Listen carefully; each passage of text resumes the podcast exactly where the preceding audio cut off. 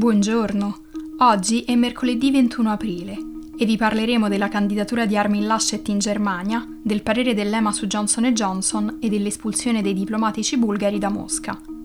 Questa è la nostra visione del mondo in quattro minuti.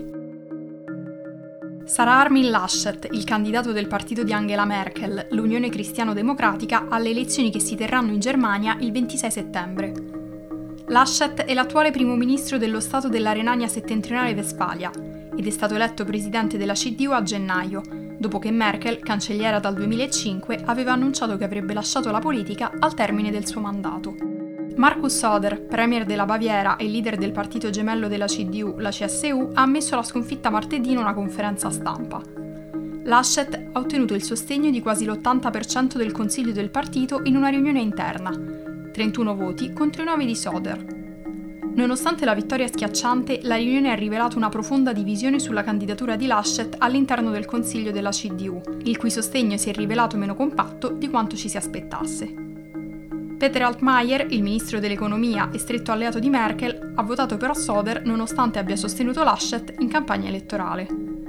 In seguito all'annuncio delle dimissioni di Merkel, la C D U ha subito forti pressioni per trovare un candidato e non perdere consensi a causa della gestione della pandemia. Nonostante Laschet sia stato scelto come candidato della C D U, i sondaggi suggeriscono che Söder sia molto più apprezzato dagli elettori. Nel frattempo i Verdi hanno candidato Annalena Baerbock, in Parlamento dal duemilatredici e alla guida dei Verdi con Robert Habeck dal duemiladiciotto.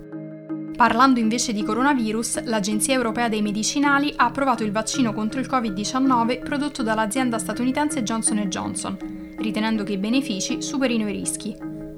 Dopo uno studio che ha incluso anche gli otto casi di trombosi registrati negli Stati Uniti, l'E M A ha stabilito che i rari casi di trombosi andranno inseriti tra i possibili gravi effetti collaterali nel foglietto illustrativo del preparato. Il vaccino Johnson and Johnson è particolarmente atteso perché consente di concludere l'immunizzazione con una sola dose, invece che con due come nel caso di Pfizer-BioNTech, AstraZeneca e Moderna. In seguito alla revisione dei dati dell'E M A, il vaccino potrà essere utilizzato normalmente. Infine, la Russia ha espulso due diplomatici bulgari. La decisione fa seguito alle espulsioni nei giorni scorsi di venti diplomatici cechi e dieci diplomatici statunitensi.